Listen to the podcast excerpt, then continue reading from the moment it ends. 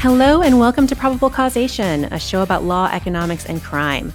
I'm your host, Jennifer Doleac of Texas A&M University, where I'm an economics professor and the director of the Justice Tech Lab. My guest this week is Eric Muehlegger. Eric is an associate professor of economics at the University of California, Davis. Eric, welcome to the show. Hi, thanks for having me. Today, we're going to talk about your research on air pollution and crime. But before we get into that, could you tell us about your research expertise and how you became interested in this topic? Sure, happy to do so. Um, so, I am a, a, an economist uh, by training. Most of my research focuses on uh, energy markets um, and energy economics, although uh, it often overlaps with sort of other other um, areas of economics. So, this is a um, this paper relates to you know sort of the overlap between energy economics and environmental economics. I also do a lot of work at the overlap between energy economics and public economics, thinking about tax policy, um, things like gasoline taxes and, and um, electric vehicle credits, things like that, um, and also have uh, some research that focuses on um, energy markets and industrial organization, competition policy, uh, things along those lines. My interest in this topic really came about uh, because a few years ago I started to get really interested in this literature that thinks about the adverse impacts of air pollution. Not surprisingly, there are a bunch of papers that focus on the effect that pollution has on health outcomes. And I started to get, you know, interested in, in thinking about whether there might be impacts from air pollution that extended more broadly beyond simply health outcomes. And this was sort of, uh, you know, an, an interesting I, I, pulled actually some some knowledge from way back in my undergraduate days when I got interested in this topic. Because back when I was an undergraduate, I took a social psychology class, that had uh, you know talked about a bunch of experiments that they'd done in social psychology where they were interested in thinking about uh, you know cooperation games where they would put people in uh, a game and potentially expose them to adverse conditions whether it was a it was a noisy environment or a smelly environment or you know an environment with really poor lighting or things like that and basically documented that in those kinds of situations people behaved less cooperatively. And so in this case i was wondering whether there might be a similar mechanism whereby pollution might impact other types of uh, social outcomes, social behavioral outcomes, and um, you know, crime was one of the things that that sort of came to mind as a potential outcome that we might be interested in. So your paper is titled "Air Pollution and Criminal Activity: Microgeographic Evidence from Chicago," and it's co-authored with Evan Herrnstadt, Anthony Heyes, and Soodeh Saberian. Uh, and I think it's conditionally accepted at AEJ Applied, last I checked. That's correct. Excellent. So uh, let's start with something very basic. What do you mean by air pollution? What kind of pollution should we have in mind here? So generally, what we're thinking about in this in this particular uh, paper is we're thinking about air pollution coming from from one of two sources. So um, we're thinking about air pollution that's being created by industrial sources. So many uh, industrial processes create air pollution. Uh, that air pollution um, goes up into the atmosphere and then potentially drifts uh, to to other locations where it might impact uh, things like health or or behavioral outcomes, as we examine in this paper. We're also interested in thinking about air pollution that that comes about uh, from source transportation sources. So cars driving on highways generate pollution uh, as they as they emit exhaust, and that pollution can also uh, be blown in particular directions to impact particular individuals. So I admit that when I first heard about this study, I was very skeptical that day to day changes in pollution levels could affect crime. Uh, but you make a compelling and I would say quite scary case that this is plausible. so uh, walk us through the potential mechanisms here. Why might we expect air pollution to affect criminal behavior? So we might expect air pollution to affect behavior more broadly. I think there are a few reasons why we might expect this to be the case. So, so one is already the literature that I alluded to in the context of, of social psychology.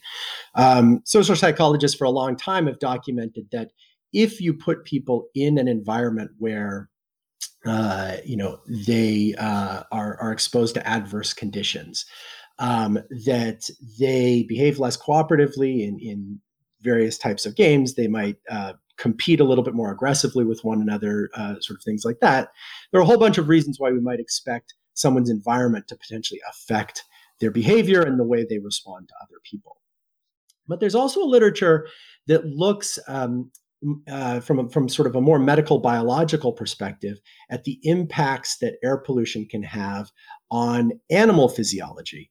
Um, and so, in particular, there are a set of, uh, of um, papers that examine you know different types of animals expose them to uh, air pollution or not expose them to air pollution and then record both how that physically affects the animal but then also record how that animal's responses change. And these papers um, you know basically document in you know in the case of mice and in the case of other um, other uh, mammals that um, exposing mammals to air pollution like the kind that you know are, are commonly uh, we might be commonly exposed to in an urban environment can have impacts on sort of how uh, the, the, endocrine system of those animals uh, operates and potentially how brain chemistry operates that can influence those animals behavior so before you wrote this paper what did we know about the effect of pollution on crime?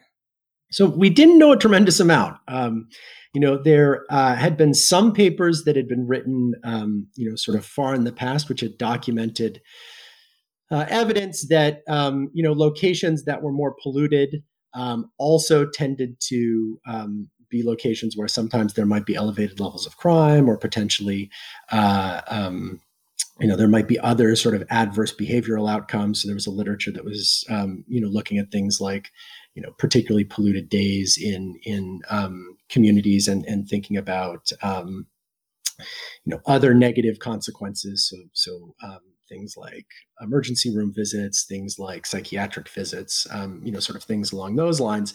But much of this literature was basically focused on you know really just comparing you know polluted locations versus unpolluted locations. And so, why don't we know more than we do? So it uh, you know, you kind of got the basic correlations there. Um, yeah. But but as you started to think through this research question, what were the main hurdles you had to overcome in order to measure the causal effects? Is it mostly a data challenge or mostly an identification challenge or both? So, you know, I would say it's mostly an identification challenge in the sense that, you know, from a data perspective, we have lots of data on criminal activity. Criminal activity is, um, you know, reported by many uh, you know, many uh, police departments, um, you know, many law enforcement organizations. It's aggregated at, at, national levels. It's sort of tracked by a variety of, uh, of different databases.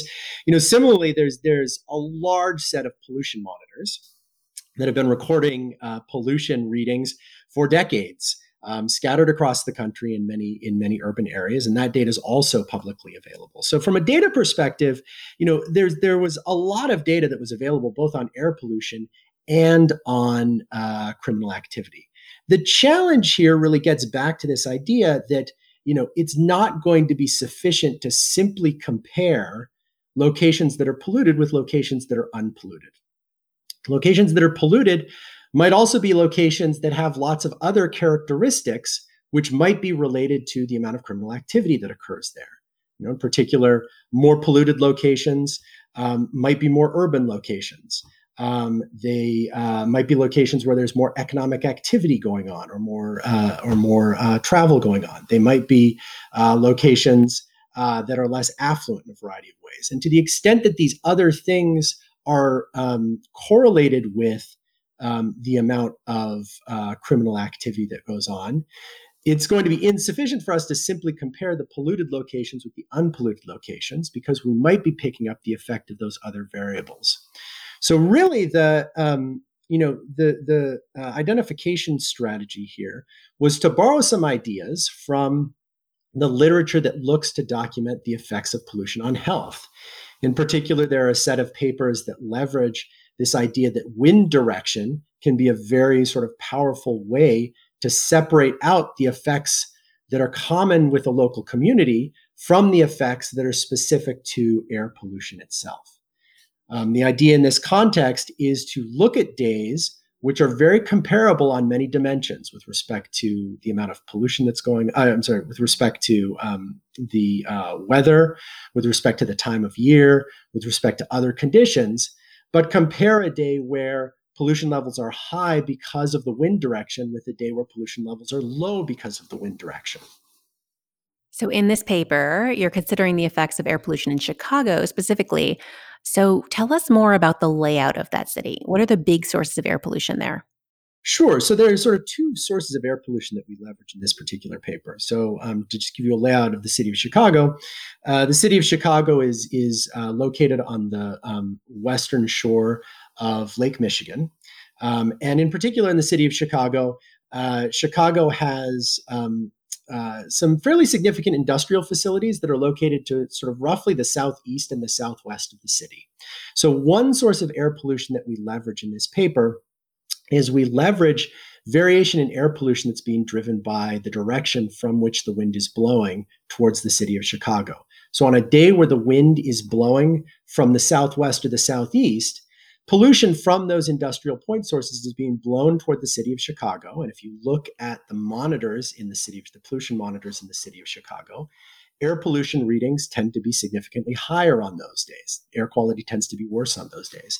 In contrast, if the wind is blowing off of the lake, basically from the east, then air quality tends to be pretty good in Chicago because there aren't any, there are, there isn't any pollution which is coming off of the water, and so the the air that's being blown into the city from uh, from Lake Michigan tends to be uh, sort of cleaner than the air which is potentially coming from these other sources. So one source of variation that we use in this paper relates to the location of those industrial point sources relative to wind coming from other directions, like off of Lake Michigan, where air quality tends to be a little bit better.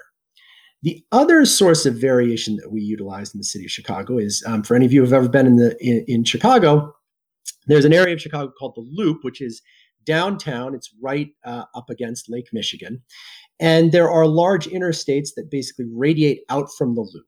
Um, so I'll spend uh, probably a fair amount of time today talking about I-290. I-290 is basically an interstate which runs directly west from uh, the the um, from downtown Chicago towards suburbs, um, you know, to to the west. Uh, but there are also interstates that radiate out to the north. I I ninety basically runs, um, you know, through through the city from uh, roughly south to to northwest. And so, a second source of variation we're going to use in this paper is the pollution that's created by those highways. So, traffic traveling on those highways generates pollution. And when the wind is blowing particular directions, it blows the pollution from those roads to one side of the highway relative to the other side of the highway. Okay, so you're going to use those daily changes in wind direction as a natural experiment in both of the ways that you just referred to. So, using the industrial facilities south of the city and the interstate highways that run through the city. So, let's talk about the pollution from the industrial facilities first. Sure. Um, so, you've got the wind direction is giving you something akin to random variation in pollution levels in the city just as you just described. So, how do you use that variation to measure the causal effects of air pollution on criminal behavior? Yeah, so conceptually, the idea is going to be the following: we're going to we're going to look at we can sort of think about the following thought experiment, which is essentially what we're going to do empirically. We're going to run a regression where we're going to be trying to predict the amount of criminal activity that happens in the city of Chicago on a given day. What we're going to do is use a whole bunch of controls, including things like the time of year, uh, which we know there are seasonal patterns with respect to criminal activity and with respect to pollution. We'll use things like temperature and other meteorological conditions. There's a long literature in, in economics that documents uh, an increase in crime on hot days relative to cool days. Um, and we also know that temperature is related to pollution, uh, related to pollution formation. Um, we're going to include, uh, you know, other explanatory variables, and essentially, what we're going to be doing is we're going to be comparing two days that are happening in a similar time of the year and happening under very similar meteorological conditions. But the difference between those days is on one of those days, the wind is blowing from, say, the southeast or the southwest, and air quality in the city of Chicago is relatively poor. On another one of those days, you know, very similar temperature, uh, very similar meteorological conditions, but instead the wind is blowing from the east. So it's blowing off of Lake Michigan. And that sort of variation in wind direction is what's going to give us what we call exogenous variation in the amount of uh, pollution that's experienced by people living in the city of Chicago. So, effectively, what we're going to do is be comparing days where, depending on the direction the wind is from, there might be more or less pollution in the city of Chicago, and testing whether or not we see elevated levels of crime on the day where the wind is blowing from either the southwest or the southeast, relative to a day where the wind is blowing from the east and air quality tends to be pretty good. And what data are you using for all of this? So we're using uh, a few different data sources. So as I sort of mentioned, there's there's a lot of data available on um, pollution, uh, both uh, from particular point sources, um, but also from pollution monitors. And for so, so for this part of the uh, study, we're using data from uh, pollution monitors that um, were installed by the uh, the EPA.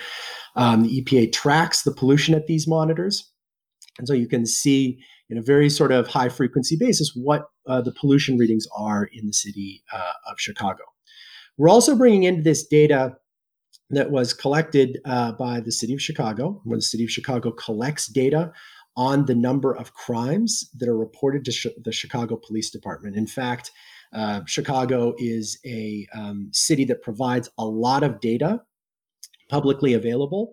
And so in the city of Chicago, they provide data on every crime that was reported to the Chicago Police Department. Um, they uh, provide information about where the crime occurred, the latitude and longitude of where the crime was reported. They include information about the time and the date of the crime, and also information about the details of the crime. So, what type of crime was it, um, you know, and, and sort of uh, other specific details. And so, um, you know, for this part of the study where we're looking at Chicago as a whole, we're basically aggregating the data on crime together to a daily level uh, value for the city of Chicago. Um, we are taking um, daily information about the level of pollution in the city of Chicago, and we're taking information from weather stations that are located at the Midway Airport and the and uh, Chicago O'Hare Airport that track things like what the temperature is in the city of Chicago, uh, what direction the wind is blowing, how hard is it blowing, um, you know, and, and and sort of other meteorological uh, information. And we're using those three uh, pieces of data together to understand the relationship between pollution that's being blown from either outside the city or from, from sort of other directions and the amount of crime that's happening in the city of Chicago on a given day. Okay, so what do you find? What's the effect of air pollution from industrial facilities on city level crime rates? So, what we find is uh, that on a day where pollution is one standard deviation higher than the mean, so um, relative to uh, the mean, one standard deviation is about a 50% increase. Um, so this would be a you know a, a, typical day where the wind is blowing from the southwest or the southeast, and some of that industrial pollution is being blown towards uh, the city of Chicago. What we estimate is that um, the uh, amount of violent crime increases by about you know, two to three percentage points in the city of Chicago relative to a day where the wind is blowing from a direction where there's less pollution in the city.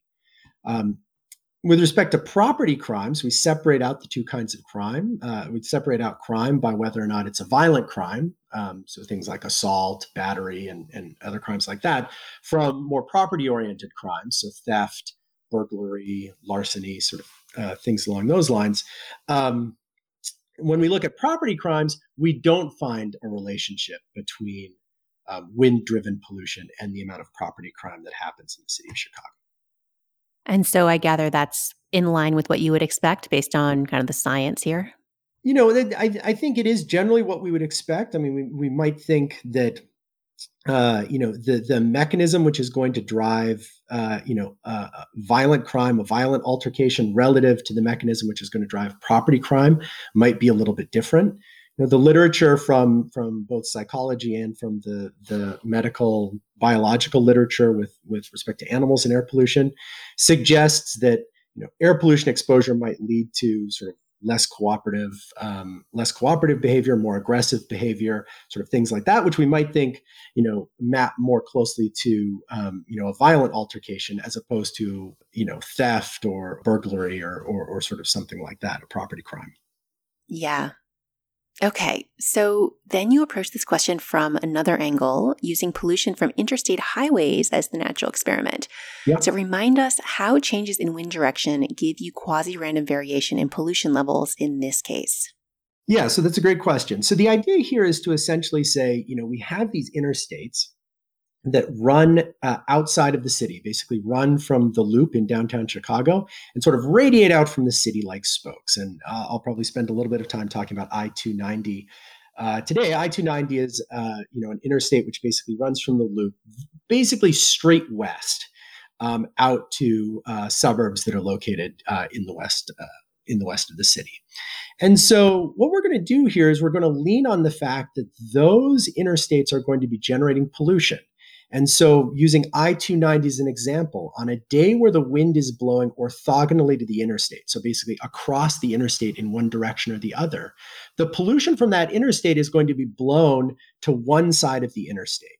So, on a day, for example, when pollution is blowing from south to north, the pollution from I 290 is going to be blown onto the north side of the interstate, whereas the south side of the interstate is not going to be exposed to that pollution.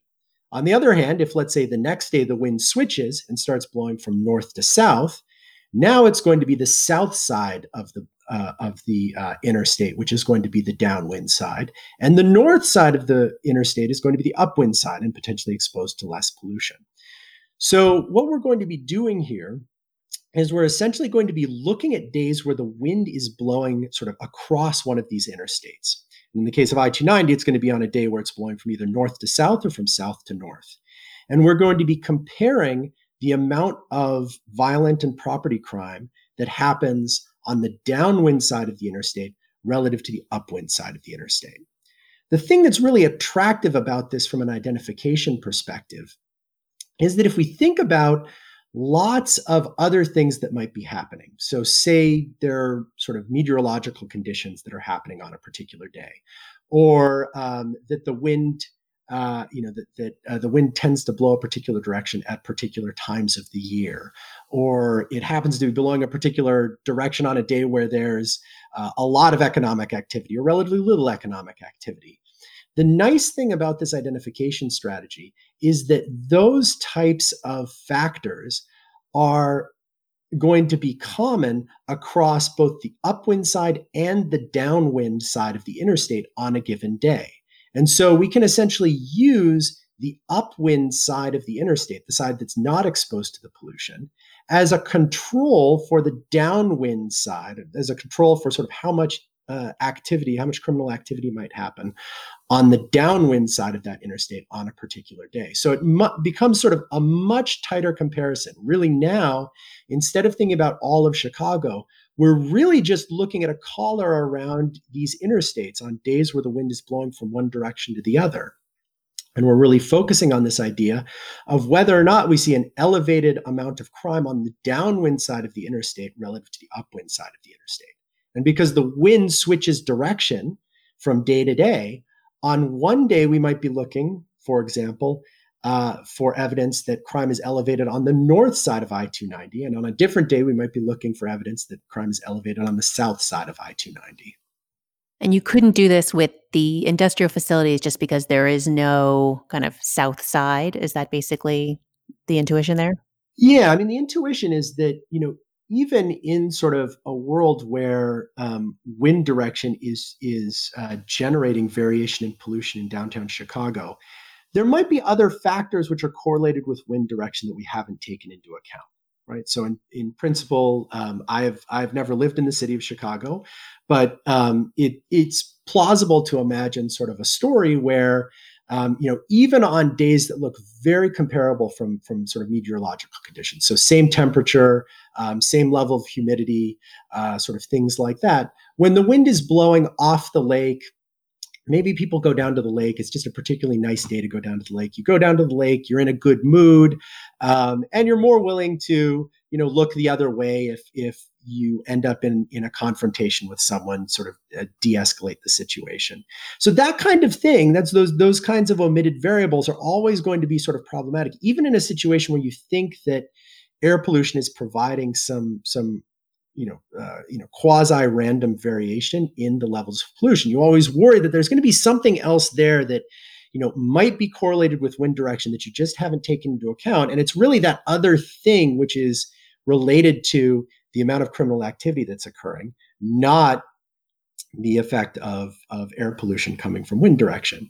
You know, once we sort of zoom into comparing pollution on the north versus the south side of, of let's say, I 290 on a particular day, um, then we're really at a point where, you know, in principle, meteorological conditions are going to be identical across those two regions on a given day. Um, you know, similarly, we wouldn't expect, you know, even if there is seasonality with respect to, you know, which way the the wind blows, um, within a particular season, there are going to be days where it's blowing from in one direction. There are also going to be days where it's blowing in the other direction. And so again, we can essentially use sort of what's happening on one side of the interstate as a control for the other side of the interstate.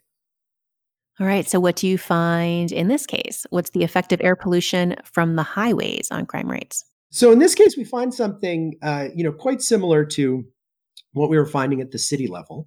Um, now, it's a little bit, uh, you know, it's a little bit difficult to do an apples to apples comparison because in the case of the city level analysis, we can observe pollution at particular monitors. So we can think about things in terms of, you know, what is the impact of a one standard deviation in pollution levels in the city of Chicago.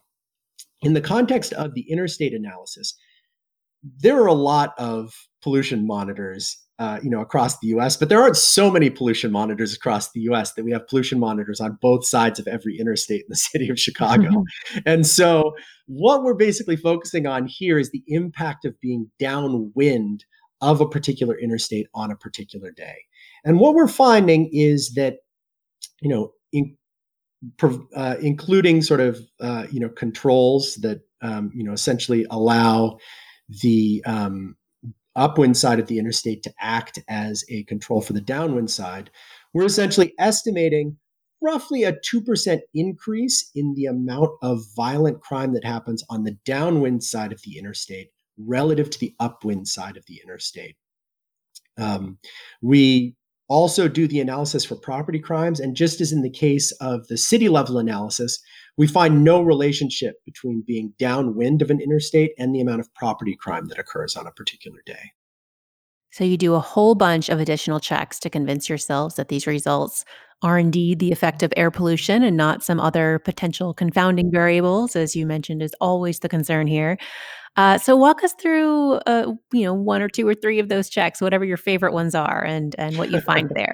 Sure. So um, we we do a few different uh, a few different types of checks. Um, you know, I think when we uh, initially performed this, we you know we were uh, you know uh, a bit skeptical as well. We sort of said, you know, look, this is you know we we uh, you know uh, think we're estimating something an effect of pollution on on violent crime, but we want to make sure it's the case. And so we did a couple of checks. Um, you know, to to sort of think about these, and you can sort of think about these checks as as um, you know, sort of asking the following question: If this really is being driven by, uh, uh, if, if this effect is really being driven by wind-borne air pollution from these particular interstates, what else would we expect to be true?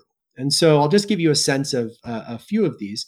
So, one thing we can do is if the interstates are the source of this air pollution, we can look to see whether or not the effects are more pronounced closer to the interstate than further away from the interstate. In our base analysis, we basically look at a uh, collar around the interstate that extends one mile in both directions. But in principle, if this really is something which is being driven by pollution from the interstate, on a day where one side of the interstate is downwind, we should expect a greater impact close to the interstate, where there might be lots of pollution impacting that area, then potentially a little bit further from the interstate. So this is one of the one of the checks we perform. We find something very consistent with that. That when you look at the relative effect close to the interstate within that within that sort of mile band, and sort of further away from the interstate within that mile band, you tend to see larger impacts close to the interstate than further away from the interstate. Likewise, you could imagine sort of doing similar types of analysis on days where, let's say, the wind is blowing much more forcefully. On a day where the wind is blowing much more forcefully, you might expect that the, the wind is going to disperse the pollution from the interstate much more effectively. It's potentially going to blow it over a much uh, larger distance than on a day where the wind is blowing lightly in which case much of the pollution might end up drifting a little bit to one side of the interstate, but but not very far. And again, in that situation, we're finding sort of the largest effects of being downwind on days where the wind is blowing moderately, but not extremely uh, extremely strongly, such that the pollution might be um, being dispersed. Another exercise we can do is we can look to see um, using sort of I 290 as an example, whether it seems like this effect is greatest if you look right at I 290 versus if you look at other um, other what we would call placebo interstates that uh, are either parallel to I 290 to the north or parallel to I 290 to the south. So you could think of this in the following sort of thought exercise where we can basically draw different lines which are parallel to I 290 at intervals extending from about 15 miles south of I 290, gradually through I 290, and then north about 15 miles from, from I 290. And at each one of those placebo interstates, we're going to estimate what the downwind effect of pollution would look like if the interstate had been located there. Now, the reason I call these placebo interstates is if this really is an effect of the interstate, okay, then what should, we should expect to see is at these placebo interstates, we shouldn't expect to see results, or at least we should expect to see much, much potentially smaller results um, than if we draw the line right at I 290. And that's actually exactly what we see, which we found sort of, you know, to, we felt like very reassuring that this is something about these interstates and being downwind of these specific interstates. If you basically estimate what the effect would be of being downwind of all these uh, all these hypothetical interstates relative to the where where I-290 actually goes sort of east west out of the city of Chicago, you find the effect of being downwind is greatest right at I-290 itself. And in fact, if you look sort of at a hypothetical interstate one mile north of I 290, you find on that particular day that the effect of being downwind of that hypothetical inter- interstate actually goes in the opposite direction, which is exactly what we would expect if pollution from I 290 was being blown onto the upwind side of that hypothetical interstate. Hmm. Okay, so that is your Chicago paper. That's been around a year or two now, I think. Mm-hmm. Uh, so, what other studies have come out since you first released this paper that shed light on how pollution affects crime? So there have been a, a number of other papers that have, um, you know, looked at the effect of pollution on crime using identification strategies, which I would say, sort of in spirit, are similar to our city level analysis. So, um, leveraging this idea that we might aggregate crime over larger areas and then look at situations where you know either the wind or another factor is causing pollution to be a little bit higher in that city on a on a given day or a little bit lower in that city on a given day. Um, there's a study that's been done that's looking at the city of um, London, looking regionally within the city of London. There's also another study uh, which has looked a little bit more broadly, looking at multiple metropolitan regions in the US, but, but uh, approaching the question from a very similar perspective to our city level analysis. And what those other papers are finding is something very consistent with what we're finding in this paper that it seems to be on days where air quality is, is low, where uh, the air seems to be polluted, that there's an uptick in the amount of violent crime that occurs, um, and um, you know less of an effect on uh, the amount of property crime that occurs. So, what are the policy implications here? What should policymakers and practitioners take away from both your research and the other work in this area? So, I think it's a great question. So, I think there are sort of two takeaways from from this research from a, a policy perspective. Um, so, the first is that whenever we think about air pollution and the adverse impacts of air pollution, we think of those. Uh, you know, in economics, we call these externalities. Um, these are impacts that are being imposed on other individuals that the person who's generating the pollution is not necessarily taking into account when they're making their decision about how much pollution to uh, to um, uh, you know potentially generate.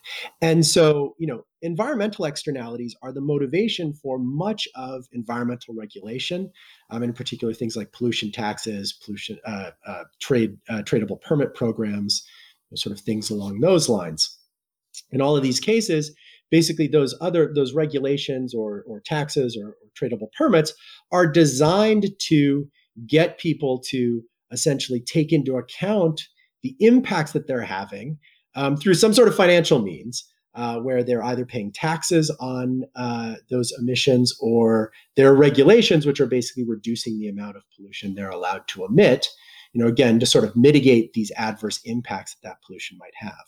So one policy implication of this paper is that, you know, there's there's a long literature which documents the health impacts of pollution and a growing literature which documents uh, you know, a variety of different cognitive impacts, so impacts on test scores and sort of things like that.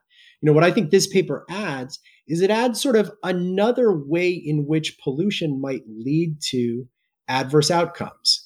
Um, and so when we think about pollution um, regulation, environmental regulation of pollution, uh, these uh, this would suggest that we want to be a little bit more stringent with uh, with environmental regulation than we would have otherwise been if we were not taking these into account. That would be sort of one uh, policy implication. I think the other policy implication here is that one of the things this paper does is document that pollution can impact a, a wider variety of outcomes than simply thinking about the physical health impacts of pollution or you know potentially the cognitive impacts of pollution. To the extent that pollution impacts people's behavior in adverse ways then we might think much more broadly about uh, we might be concerned in much more general ways about the impact that pollution is having not just on our physical health, but potentially on things like the decisions that we're making and potentially more broadly on our behavior. In the crime context in particular, do you know if any of these papers have tried comparing, say, the cost of reducing crime through reducing pollution to other crime reduction strategies like hiring more police or something like that? Yeah, so I am I'm not uh, familiar with papers that have have looked at that comparison um, mm-hmm specifically. Um, I admittedly, I think I would say the, the impacts that we're finding in this particular paper are relatively modest. So, you know, we're finding sort of a, you know, potentially a relatively large impact, uh, a very relatively large change in pollution is translating into relatively modest impacts in um, the amount of violent crime that's happening, even though we still care very much about sort of a two to three percent change in, in violent crime on a given day. Um, these changes in violent crime are at least um, you know, modest relative to other estimates from the environmental literature with respect to how much, let's say, a, a, um, a, particularly hot day has on violent crime relative to a cooler day on violent crime or, or, or things like that. One of the exercises we do do in this paper, though, is we do sort of ask sort of how comparable are the costs associated with the impacts on violent crime to other types of impacts that have been estimated with respect to um, uh, uh, pollution on, let's say, health outcomes or things like that. And what we find there is that, you know, the, the health impacts uh, of, of pollution are, are considerable, but at least relative to, you know, some subsets of those. So impacts on, um, you know, uh, fetal health outcomes, on, um, you know, infant mortality, sort of things like that. At least our back of the envelope calculations suggest that um, the uh, cost of crime created by pollution might be of at least similar magnitude to some of the impacts on infant health. Yeah, I mean, violent crime is really expensive. yeah, no, absolutely. Yeah. Yeah, and especially when I mean, we were talking earlier about how correlated, you know, uh, elevated pollution levels are with other problems that a community might have, like poverty and and other um, negative, you know, health uh, shocks and so on. And so, thinking about all of these different costs really compounding for the same communities over and over, yeah, um, is striking. There's a yeah, there's a tremendous amount of of um, policy uh, interest in the state of California at thinking specifically about you know the um, uh, the impacts of pollution on um, communities that um, you know have have historically borne the brunt of pollution. Um, you know, might be slightly less affluent communities, um, might be communities uh, that uh, have a higher fraction of minorities living there. So there's a lot mm-hmm. of uh, concern within the state of California about, you know, making sure that to the extent um, we are uh, trying to improve the environment uh, through through environmental regulations, that those environmental benefits are spread, you know, throughout citizens of the state and not simply captured by um, you know, more affluent communities. Right. So, what's the research frontier here? What are the next big questions that you and others will be thinking about going forward? Well, I can sort of think of two from from uh, you know related to this study. I mean, one is um, you know I think there's there's still significant work to be done at trying to understand the mechanism by which uh, we see pollution impacting uh, criminal activity. So, you know, I sort of alluded to, you know, a few different mechanisms. There's there's sort of the psychology literature which suggests that, you know, if I if I uh, am not feeling good because it's polluted out, uh, I might um, be less cooperative, more more prone to to act aggressively in a confrontation or things like that. Uh, there's also the literature um, from biology and medicine that that um, you know documents the um, you know physiological the the uh, impacts on the endocrine system and and the central nervous system in animals um, so I think there's there's um, you know still some work to be done at trying to understand you know how does pollution actually impact our behavior, um, and how does it actually impact the decisions that we make. So I would say sort of that's one area of, of exploration. I mean I think the other sort of area uh, of, of, exploration is um, you know what I what I feel like one of this one of the things that this paper does is demonstrate that pollution can impact our behavior in a lot of ways outside the sets of uh, impacts that we've thought of historically um, as being sort of adverse impacts from pollution, so health impacts or, or, or things like that. And so, you know, what I, what I would expect, and, and what we've started to see, are more and more papers that have started to think about other types of impacts on the decisions that we make. So, to what extent does pollution impact cognition? To, to to what extent does in, uh, pollution impact other types of decisions that we make um, because to the extent that you know even though in our in in our particular situation we're finding you know what i would characterize as relatively modest impacts on violent crime if we think that pollution might impact behavior very broadly there are lots of decisions we make every day and if pollution is impacting all of those even just a little bit in aggregate that could add up to quite a bit my guest today has been Eric Muehlegger from UC Davis. Eric, thanks so much for doing this. Hey, thank you for having me.